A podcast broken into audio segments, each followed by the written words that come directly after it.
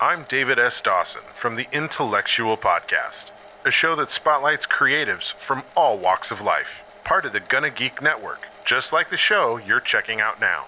Shows on the network are individually owned, and opinions expressed may not reflect others.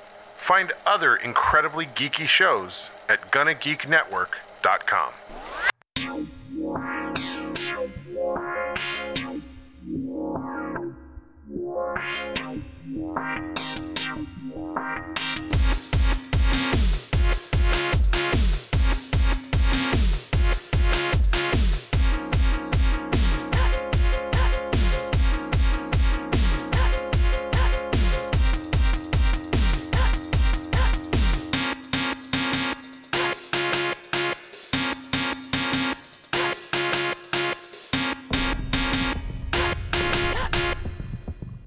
welcome to Play Comics, where once again we are here talking to a creator about their cool stuff. Today we are talking to Tayson Martindale about his book, The Keepsakers, which will, well, God willing, will be hitting shelves March 29th this year. UPS, please don't screw this up for me. Tayson, how are you today? I'm doing well. Thank you for that that hopeful, wishful thinking. UPS has let me down a lot lately, so I know it's going to be their fault if it screws up, even if they're not the ones actually making the delivery. I, I'm right there with you in that boat. But we have some happier things. Happier is maybe a strong word for it with the way this book started, but some happier things to talk about with this one. Um, first off, for anybody who doesn't know, what is your elevator pitch for the Keepsakers? All right, perfect. So the elevator pitch is in a world where nightmares are more than just bad dreams, stuffies are the last line of defense against the things that go bump in the night. Um, so that's kind of the wrapping paper that the story is is presented in, and then the actual heart of the story is kind of about uh, overcoming grief and the importance of letting go, but also the power of holding on. Um, and it's kind of wrapped up in the in the story of stuffies, kid stuffies being like their little protectors against these nightmares and dark things that kind of manifest with the more fear there is and the less hope there is. So, how long have you been working on this one? This one, it's kind of interesting because um, the concept for this one actually, I it was a couple different concepts. I had like this one idea I was playing around with years ago about kind of like an afterlife for stuffies and what what that would look like, kind of thing. Uh, and then and then another one with um, with another idea that kind of merged together and it took me two years from start to finish uh, from like the first first kind of thumbnails I did for page one to finishing the last draft of the book to finish it. Uh, and I actually finished it uh, a while ago, and then with the with the whole heart of the pandemic kind of overturning indie publishing, it delayed everything for a while. Uh, so it actually it almost kind of feels there's enough time from when I finished it to now when it's coming out that it almost feels like I've written a whole new graphic novel that I didn't even remember. And I'm like, oh, cool. That was easy. So, yeah, about two years, start to finish. So I have hope then for my thing. Because it's only been three since I first planted that idea seed. Oh, well, there you go. And also, um, like that's two years. The two years is working on the book, uh, and it was years and years of just ideas kind of meshing together, coming together. Uh, a lot of starting and then being like, "Nope, this is garbage. I'm not doing it," and then something just kind of clicking. So yeah, lo- most stories are very, very old. I'll ask this the silly way, the same way I asked Mike kind of the same thing everybody who worked on this book with you, how did you sucker them into helping you make it? yeah, that's a great question. Uh, so I knew Mike and everyone from Invaders from my first graphic novel, Box Boy, which they published in 2018. Um, so I kind of had their ear, and they were the whole way that came together was quite a thing too, because uh, when I made Box Boy, I was in the frame of mind of like, okay, I just want to I really want to make this thing, and I want to. I don't. If it never gets published and no one else sees it, that's totally fine. I just want to make it and have it be made, and that kind of mind frame helped me actually finish the book and not kind of just get discouraged and give up. Well, I did that a few, like about four different times making it, but let me allow actually finish the book, and then I sent it out to some places. Um, just like okay, well, it's finished now. I'll send it out, and then I heard back from uh, from Mike saying like, "Hey, we love this. We'd like to look into it and, to publishing it." And I was like, "Oh, okay." That was that's like one of my biggest dreams of since I was a child, and it's coming true. So thank you very much. And they were just so awesome with that. Um, it, like they literally had Mike and the whole team there made a dream come true, and they've done it again with this. Uh, and so I knew them from Box Boy, and so a couple years ago when I was starting, or actually a few years ago when I was starting writing this one, I kind of reached out to them and said like, "Hey, like you know, like this is what I'm. Are you interested in hearing this story?" And I kind of sent him the the treatment for it, and and he was like, "Yeah, keep us posted." And um, and then when I finished it, send it to them, and and it was just really they have been so awesome. Um, I know the the story kind of hit Mike uh, pretty hard at a at a tough time in life with kind of themes that it deals with, and and actually myself too. Uh, this book, uh, we can talk more about the um, like what like the tough kind of parts of it in a bit, but basically it was kind of based off of when I lost my father. Uh, oh, almost six years ago now, and I actually lost my mother um, last year uh, kind of fairly it kind of hit me like we weren't fully expecting it uh, and the book kind of took on a whole new feel for me. Like i'd finished it at that time but i was like oh wow okay this is a thing and and, um, and so it kind of kind of caught all of us at, uh, in a tough moment. Um, and so Mike was like, "I'm a bit too close to this right now," and he handed it off to Joey Esposito, who's uh, was the editor for this book, and he made some amazing, amazing co- contributions to the book. Um, specifically, there's one part that so the the main character is this little stuffed rabbit named Fenny, and uh, she's given to the uh, one of the other main characters, Becky, this little girl, uh, and they kind like that's they they kind of are the the heart of the book. And originally, I had had it so that a character actually from Box Boy, the first graphic novel, uh, ends up giving Fenny to the little girl, and I was like, "Oh, this is so cool! It all ties together, this big like world building thing." And and Joey was like, like when you read it, he's like, "I love this. This is really good. I don't understand this though. What like why? Who is this boy who's giving this stuffy?" And he made some suggestions that really strengthened the story. Um, and just yeah, long way of saying I love everyone at Invader, and they they helped bring this book to life physically and also bring the story to life in ways that I think make it such a, a better story than what I started with. So I, I love working with them. And how about the creative team on the book itself? Um, so for the book itself, I uh, it was pretty much just me. I, I, did the writing and the the art, and it's actually and it's a hand lettered book too. Um, it's funny when I started getting into comics years, you know, when I was a kid and stuff. I'd hate the hand lettered comics. It's so hard to read. I don't like this, and and something switched where now I just I love that style. Um, but at the same time, it's like a trade off where where it like it, maybe it's a little it's a little bit harder to read but it also kind of fits with the style of the the drawings and things too um but but yeah so i did all of uh all of the the the writing uh, and drawing, like the, the, the art and stuff for the book. Um, and then Invader also helped with uh, the cover design, uh, the lettering, the logo, uh, and the name itself. Actually, the original title, the working title was Doors. Um, and it was it's like thematically that works but it's not a super uh, attention grabbing title and it's not a really good searchable title. Uh, and i think it was mike who came up with the keepsakers and i was like oh yeah that's really cool. I like that. Um, so so yeah yeah that was that was awesome.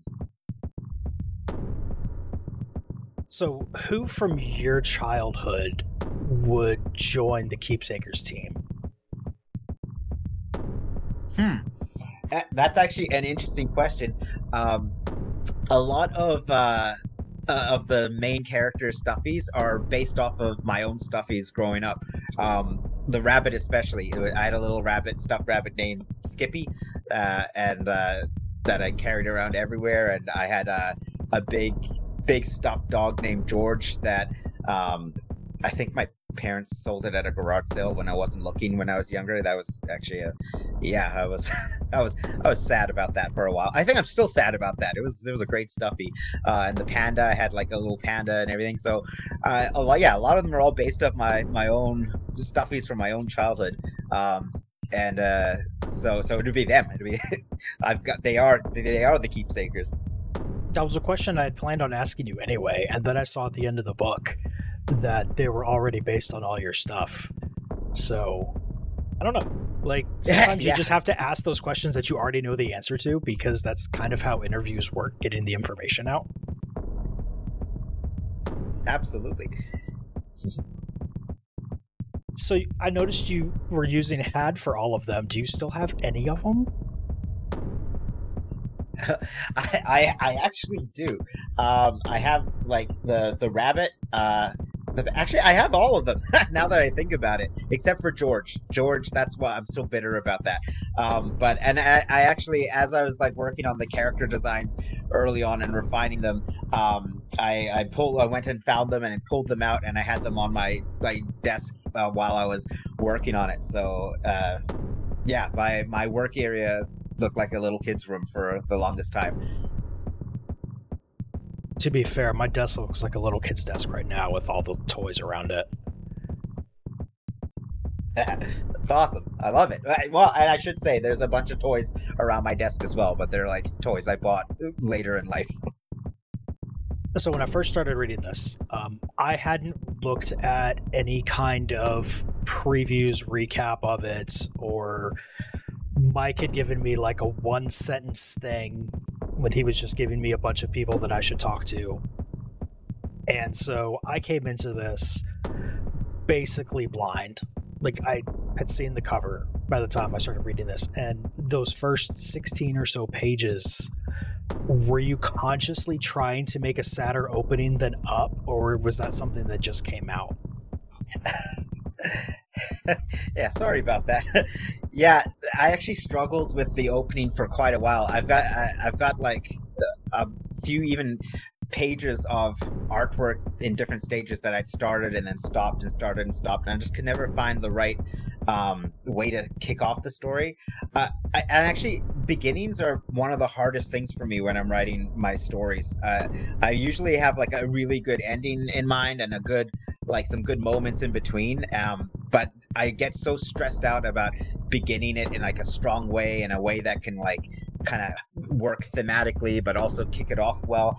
And so, how I ended up, I actually kind of drew a bit of inspiration from Box Boy because the the first like big chunk, like first third of that graphic novel, there's not really much talking at all um, because the main character can't talk. It's a box boy, basically. Um, but so one of the things um, uh, that I found over the years is that you know that saying limitations breed creativity. And like like I, I, was I was doing a kids comic workshop this week and we are doing a warm up and I was like okay okay if I tell you to draw draw anything you want on the blank piece of paper they might have a good idea but more than likely it's gonna be like I don't know what to draw. And so I was like okay draw a character wearing a fancy hat and eating a muffin. And then all of a sudden they got all these like ideas like because there's they they could kind of channel that creativity into this one specific thing.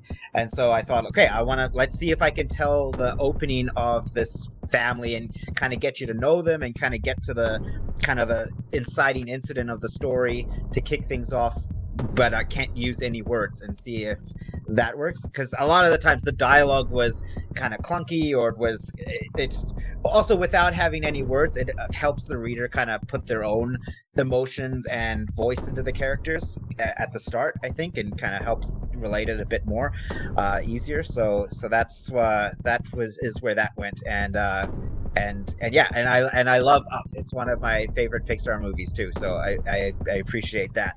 Um but uh yeah, I don't know if it was sadder than Up, but it it I hope I hope it was sad and made you feel awful. it was very sad, and it made there was a sudden rainstorm in the room but not outside. So I need to get the house checked for leaks. Oh no, I'm very sorry about that. Uh, another another thing, actually, there's um I read once um I think it is uh, Kazu Kibuishi, the the author of the Amulet series. The very first book of that, like the first uh, scenes of the first book, what the the character, one of the characters, the main characters loses their dad, I think, in a car crash or something, and it's quite a violent.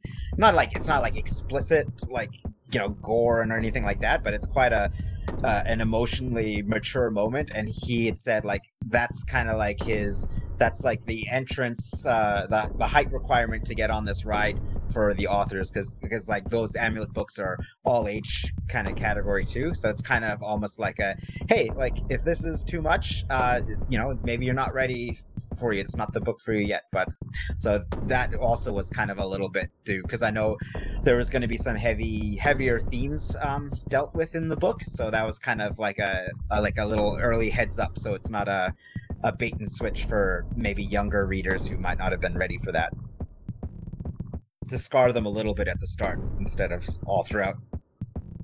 How did you go about getting people to read this along the way, knowing that you had that heaviness to kind of worry about? Yeah, that's um it's that's a good question. Um it, it, it, one of the big things in in the book too it's it's this balance of like one of the little taglines I had going over in my head as I was writing it was that thing where this this is a story about uh, the importance of letting go, but also the power of holding on. And like like the, what I found in my own kind of journey through through different kinds of griefs that that kind of birthed the story was uh, like it, you can't like I need to let go of a lot of these things that can kind of hold you down but there's also such a power in holding on to like like not just abandoning it altogether but holding on to those um those good memories those good times the the bad memories and bad times too but like just finding that balance and balancing the the dark with the hope um and and having to paint like the dark times with a really dark brush so that when the light comes it's it's a lot the contrast is a lot brighter. Um, so just kind of letting people read that knowing like you know there's going to be this balance and this journey going through and and also trying to hear their feedback on on like okay well this is working this isn't working this is oh this is maybe a bit too much um and yeah so that was that was definitely a a, a ride as well and do you think your art style helped out with keeping that balance in there yeah, actually, that's a great, great observation and comment. I think because the the art style, it's definitely a lot more kind of cartoony, and um, it, it's. I think it helps also have a contrast with some of the themes that are going on inside of the book too, where it's it almost helps make it a bit more palatable or accessible. Um, and uh, and and I think that contrast is really interesting. It, it took me a while when I was to kind of find my art style. I used to just always try and draw like John Romita Jr. and uh, more like he's also still cartoony, but like more realistic styles. And I just found that like I love that kind of art style, but I didn't enjoy drawing it. And then I would just never finish anything. I'd get frustrated or I'd give up. And then I, I started eventually kind of develop this my own like cartoony kind of style. And and um, so it's been interesting kind of pairing that with stories that uh, resonate with me more that deal with kind of some sometimes heavier things and uh, i think it's an interesting interesting pairing so what i've got here is a reader review copy uh, and this one is all black and white except for the cover is that the way the book is going to be when it's released uh, yes. The so the interior is all um, black and white with uh, with tones, gray tones, um, and with that, I it's like I wasn't when I started working on the graphic novel too. I wasn't sure, like I, I hadn't didn't have it locked in to like have like a publishing deal or anything with Invader or anyone. I like I had Mike's ear and we were talking about it, but it wasn't there wasn't anything locked in. So as I was making it, I'm like, oh, and it's a longer one. It's the longest graphic novel I've ever made, and so and for me personally, for some reason, I know a lot of other artist friends they they love the coloring process and it goes by really quickly for them. That's probably the part of making comics besides the thumbnailing and layouts and problem solving part of it. Um, the coloring part probably takes me the longest and comes the least natural to me.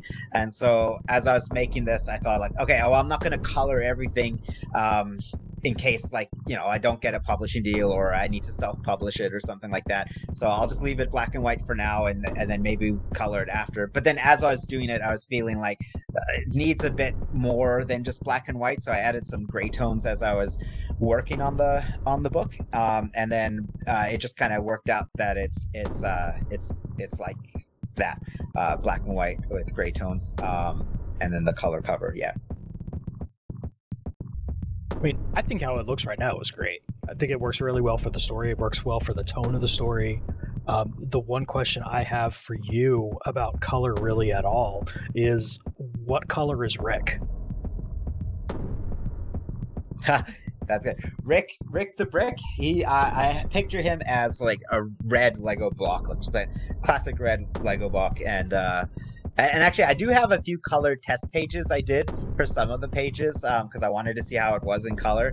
Uh, and also, like all ages books, right? Like they like like a lot of times color is a lot more accessible for younger readers. It's just something that's like, oh, okay, let's let's go for it. Um, but uh, yeah, I had him. I had him as a red, classic red kind of building block, and then as he's like going through all the different battles and things, he just gets a lot more paint chipped away and just just uh just gets really beat up. It's good. I also saw him as a red one, so I don't know if that's just because nice. it's the classic thing or because he's out there fighting monsters, so he's bringing violence. But I don't know. We'll see. But also, I've seen a lot of kids yeah. heading over to the manga section of the comic store, so maybe mm. the black and white style is something that can still work for them. Yeah, absolutely. And and actually, and that's I've had a uh, good feedback from kids with uh, Box Boy is was completely black and white, uh, and I think that worked really well for that kind of story it is as well. But there were no gray tones or anything with that. And um, a lot of like, like like the kids comic classes and workshops I do, they'll they'll pick it up and read it and be going through it.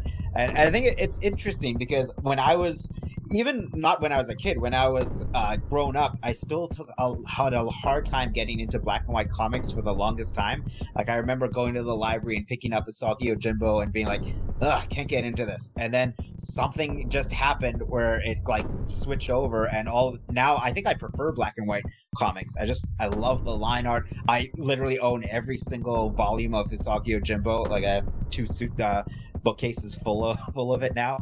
Um, but uh, but yeah, I definitely think you're right, and I think manga is a big a big help with that, um, making that more accessible, that breaking down that barrier to reading, reaching younger readers.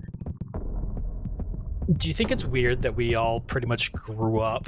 I'd say probably about our age, maybe a little younger, but starting there and older, we'd all grow up reading the comics in the paper, and that's all black and white, and nobody cared. But then you get something like this color, color, I want all my color. Yeah, that's actually a really good point. And that is those are the very first comics I was ever exposed to were the newspaper comics. Garfield. I I loved collecting all the Garfield comics. And actually, I don't know if you've ever heard of a comic strip called Cul-de-sac by Richard Thompson. That's my favorite comic strip of all time. And yeah, unfortunately, he passed away from uh, he had from complications with Parkinson's disease, I believe, um, a few years ago now, several years ago. So the strip only had like five years worth, but it's just the most beautiful, beautifully drawn strip and funniest and most heart-filled strip and and actually the first collections have forwards written by bill watterson um, who was just praising it uh, but yeah comic strips were my absolute favorite and the black and white dailies are my absolute favorite too growing up so that is kind of funny that you mentioned that because i think that's a lot of kid well it was anyway when back when newspapers were uh, plenty uh, kids first entry into comics. Um, yeah. When you were making something like this, just all the different characters, how hard was it for you to stay away from like the copyright magnets?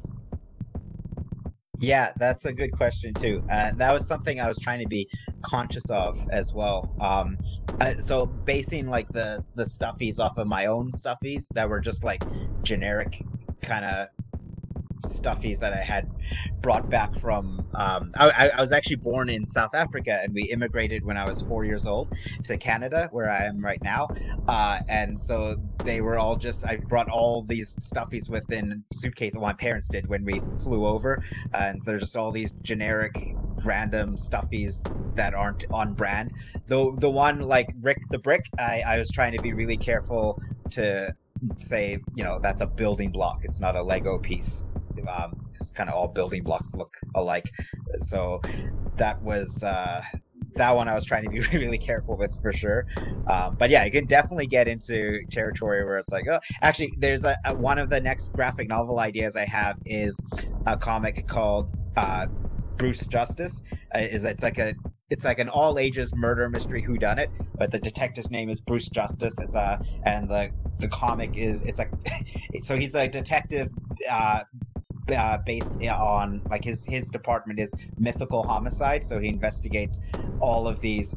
Well, what would be kind of like um, royalty free uh, characters, like mythical characters. So the one I was working on was a holiday themed one called Rudolph the Dead Nosed Reindeer, uh, Bruce Justice Holiday Who Done It. And I was looking up the things and I was like, oh yeah, Santa, that's like all the other reindeer. They're all like the Tooth Fairy, uh, there's this Easter Bunny, they're all suspects in it. They're all public domain. And then it's like Rudolph isn't for another 15 years or whatever. And so my one friend's like, I just call him Bluedolph and it can be a different character. And so I was like, okay, this is uh, now this is Bluedolph and he's like the hotshot new reindeer. He's got a blue nose and he he's the the murder victim. And um, that one I, have kind of put on the back burner a bit. I think that's also going to be a bit of a harder sell, just like a, a kid's murder story. So um, all ages murder. But uh, yeah, I, I, like I like writing stories that are very uh, genres that don't seem to kind of fit with all ages uh, and trying to make it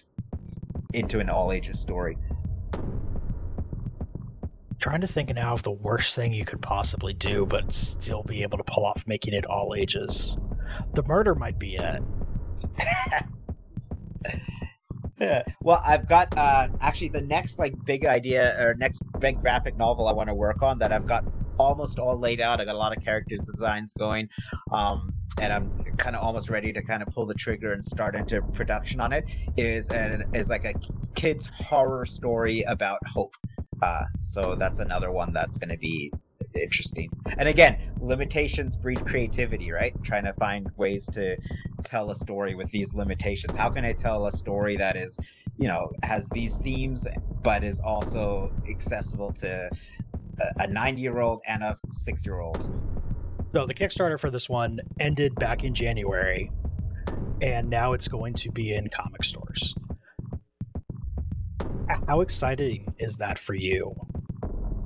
Uh, it, it it's the it's the coolest thing. Um, I had a teacher in grade three named Mrs. Kokatilo, who I still remember, and she had this thing called Author's Day. So all month long, we'd spend we'd write stories and draw pictures, and she'd collect them into these little like stapled booklets with a cover on it. And the last Friday afternoon of every month, we would spend the afternoon reading our comics, our stories to the classroom, and they'd like vote on it, and they'd have fun. And that's the first time I remember uh, being complimented for something from someone other than my mom about like uh, about something that I had done and something that I really started enjoying doing.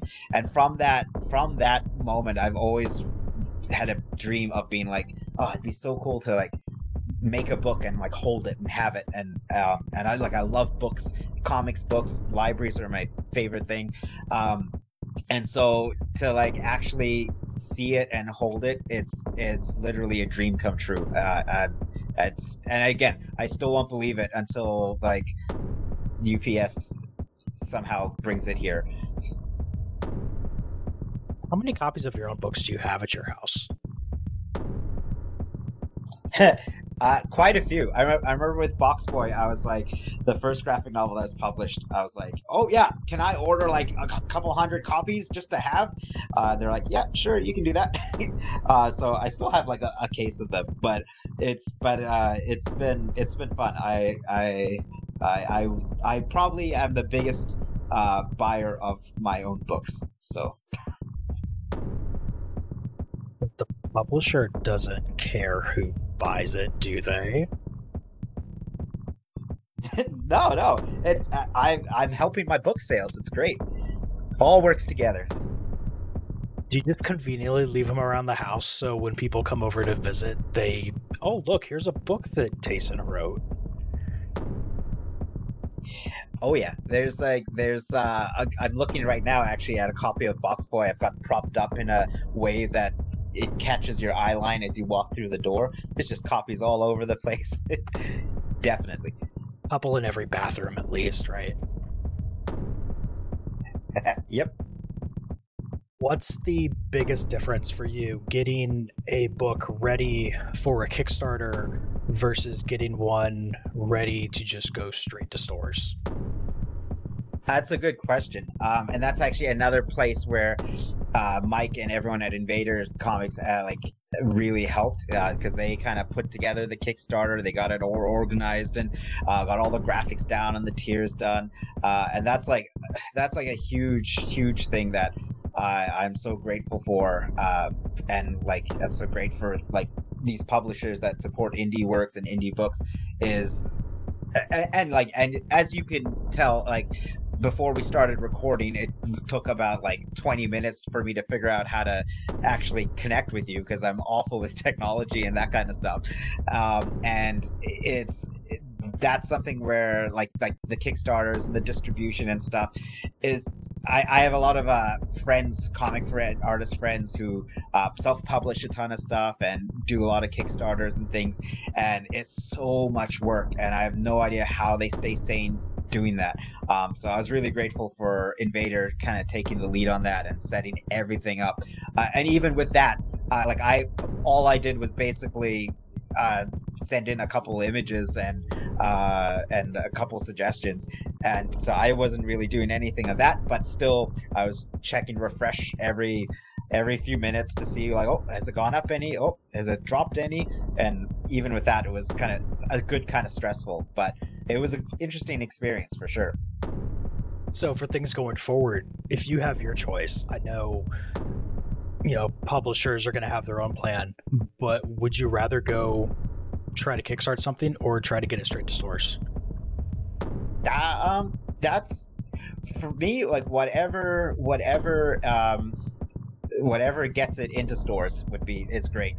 I I know like with the with when the the pandemic kind of overturned a lot of business models and way distribution models and things, especially with publishers that helps and support and publish indie works. Um, and so, like, the Kickstarter is a great way to kind of help uh, get pre-sales in and also raise awareness uh, and uh, of like like the book here. So because uh, i know like like there's distribution through the comic stores through through diamond and it's in the catalogs and that. And then the kickstarter just helps bring a whole bunch more eyeballs towards it. And, and can you help you do like some extra cool things with different tiers? Like um like the keepsakers got a, a really cool kickstarter exclusive variant cover um and like this cool metal book plate and things like that.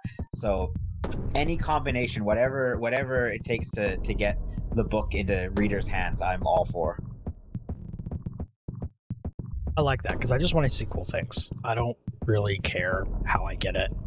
I realize I'm paying like ten dollars for an issue of a comic when it's all said and done through Kickstarter, but I'm not doing that to get an issue of the comic. I'm doing that to make sure that it gets made.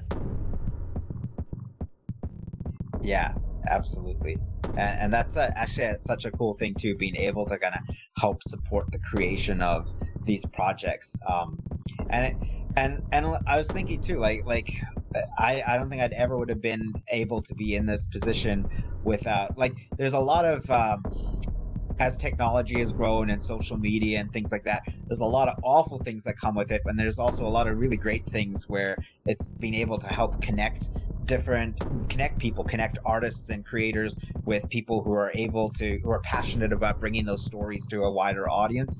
Um, and something I've learned uh, through my years making comics is the comic making community is so nice and so like helping each other, which it it's it's almost goes against like the the what you would think because like it's it, you know it's competitive to try to get your book out there and there's so many you know that's a tough thing to do but every single person from like someone just working on a comic just for just for fun or just for to distribute to their friends to like big name creators who've been doing it for decades everyone i've ever like seen and talked to is always really nice about helping out passing on advice kind of lifting each other up it's a really cool community and that's something that I've seen from this side of it too.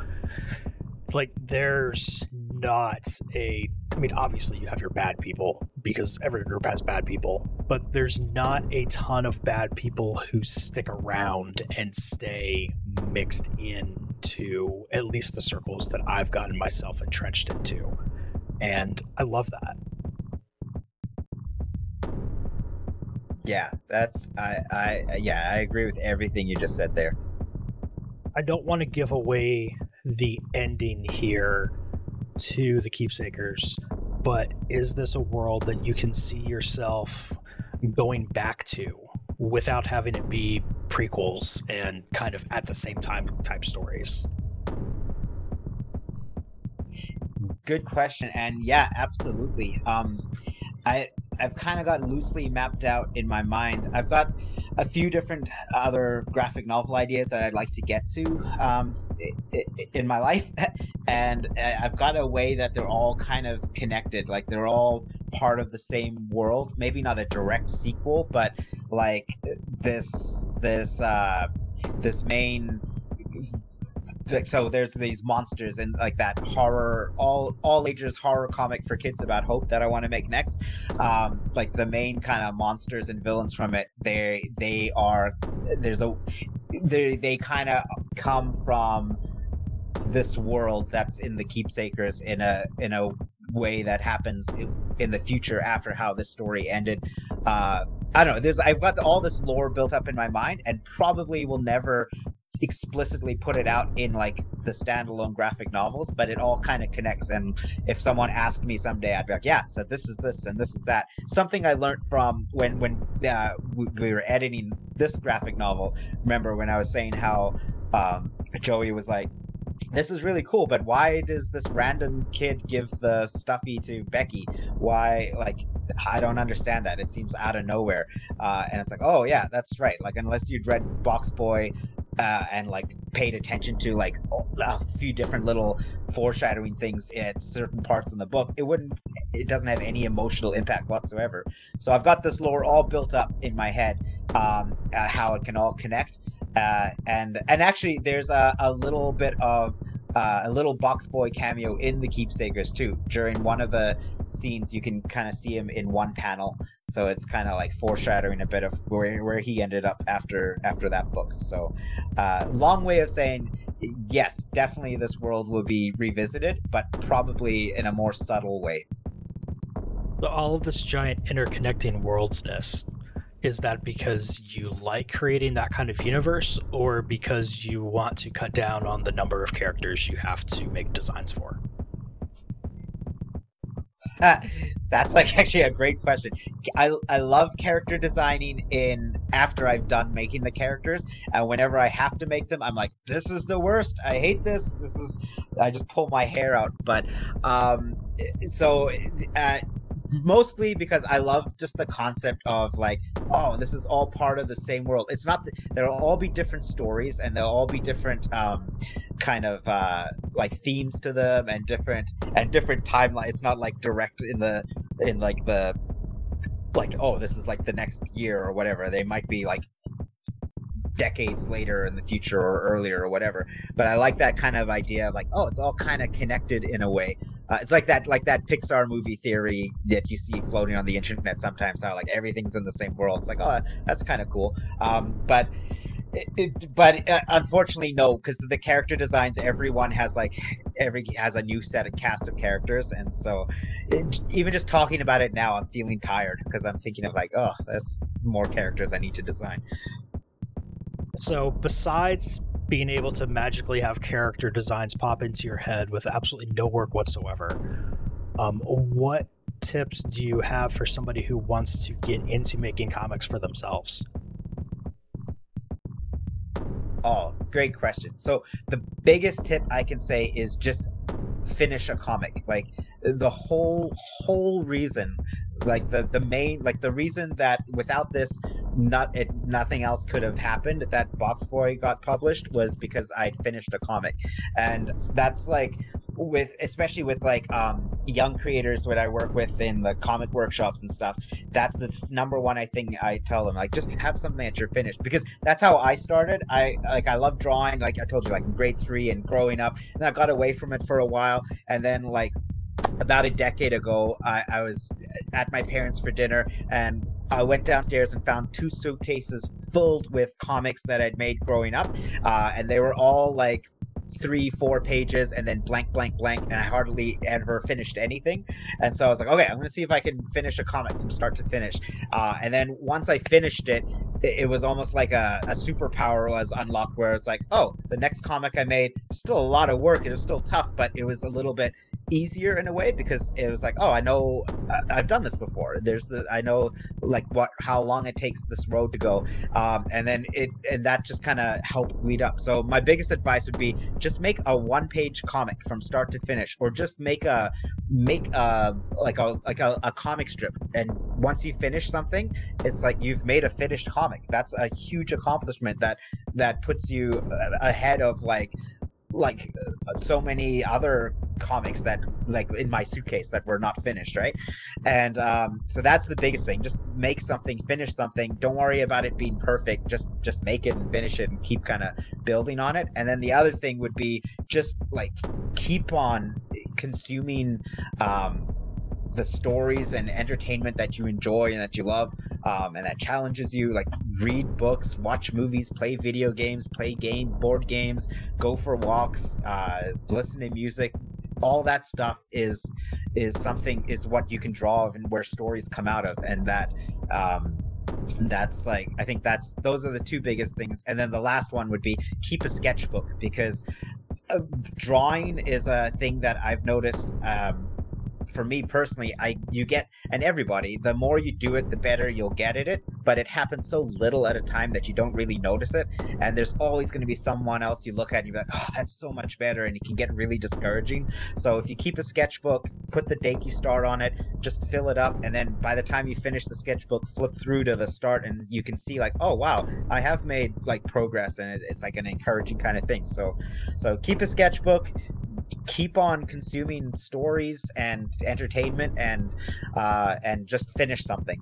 Those would be my big tips. To assume that tip number zero is actually start making the comic. Self glare.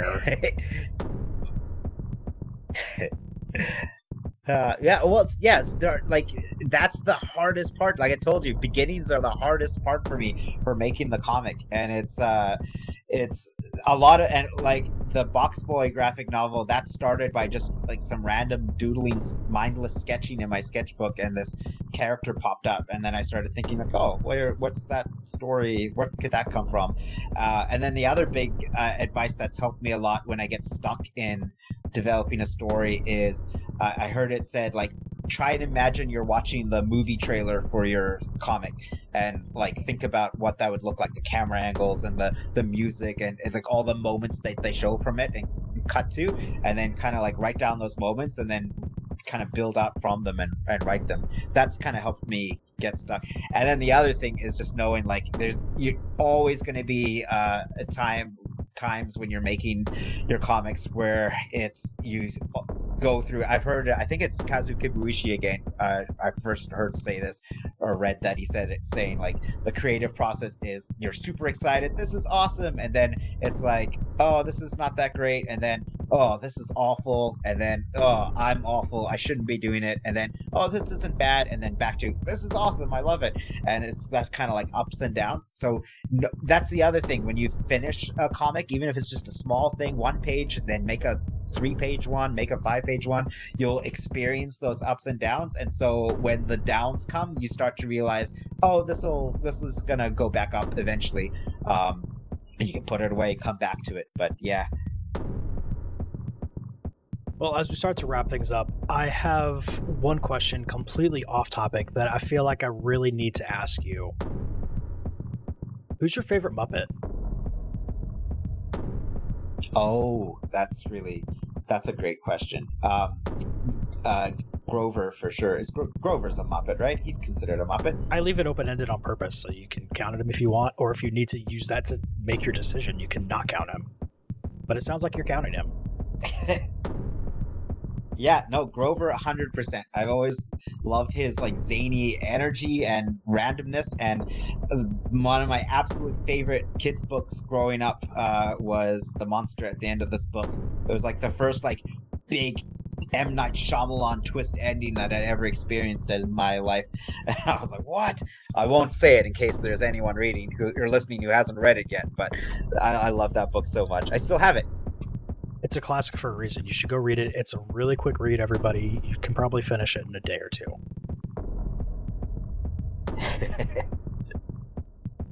but Tayson, it has been great talking to you about all of this. If people want to hear more from you, where else can they find you around the internet?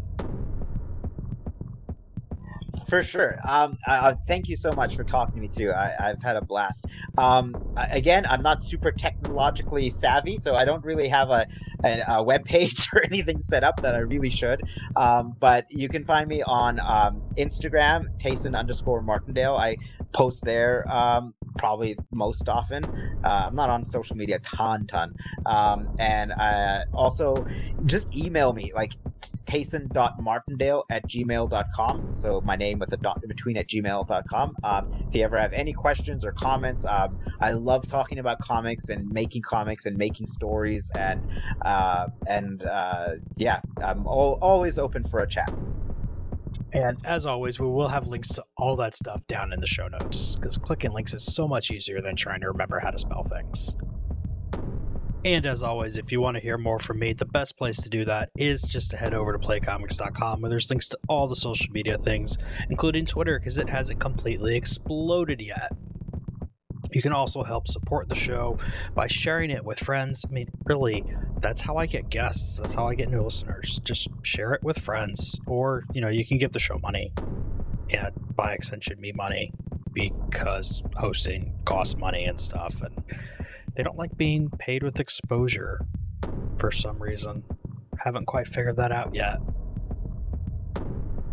So you can be like Onolit Class or Dan McMahon or, Karl Antonovitz and give the show a little bit of money. It's greatly appreciated. But also, if you can't or don't want to for whatever reason, that's cool too. I won't hold that against you. What I will hold against you is if you don't go check out some of the other shows on the Gonna Geek Network. Mostly Legends of S.H.I.E.L.D., because I'm on that and I don't have to edit it and really, that's the best part of podcasting is not having to edit it, but still getting to do all the fun parts. If you like the music that I'm rudely talking on top of right now, head on over to soundcloud.com slash best day to check out Best Day's music.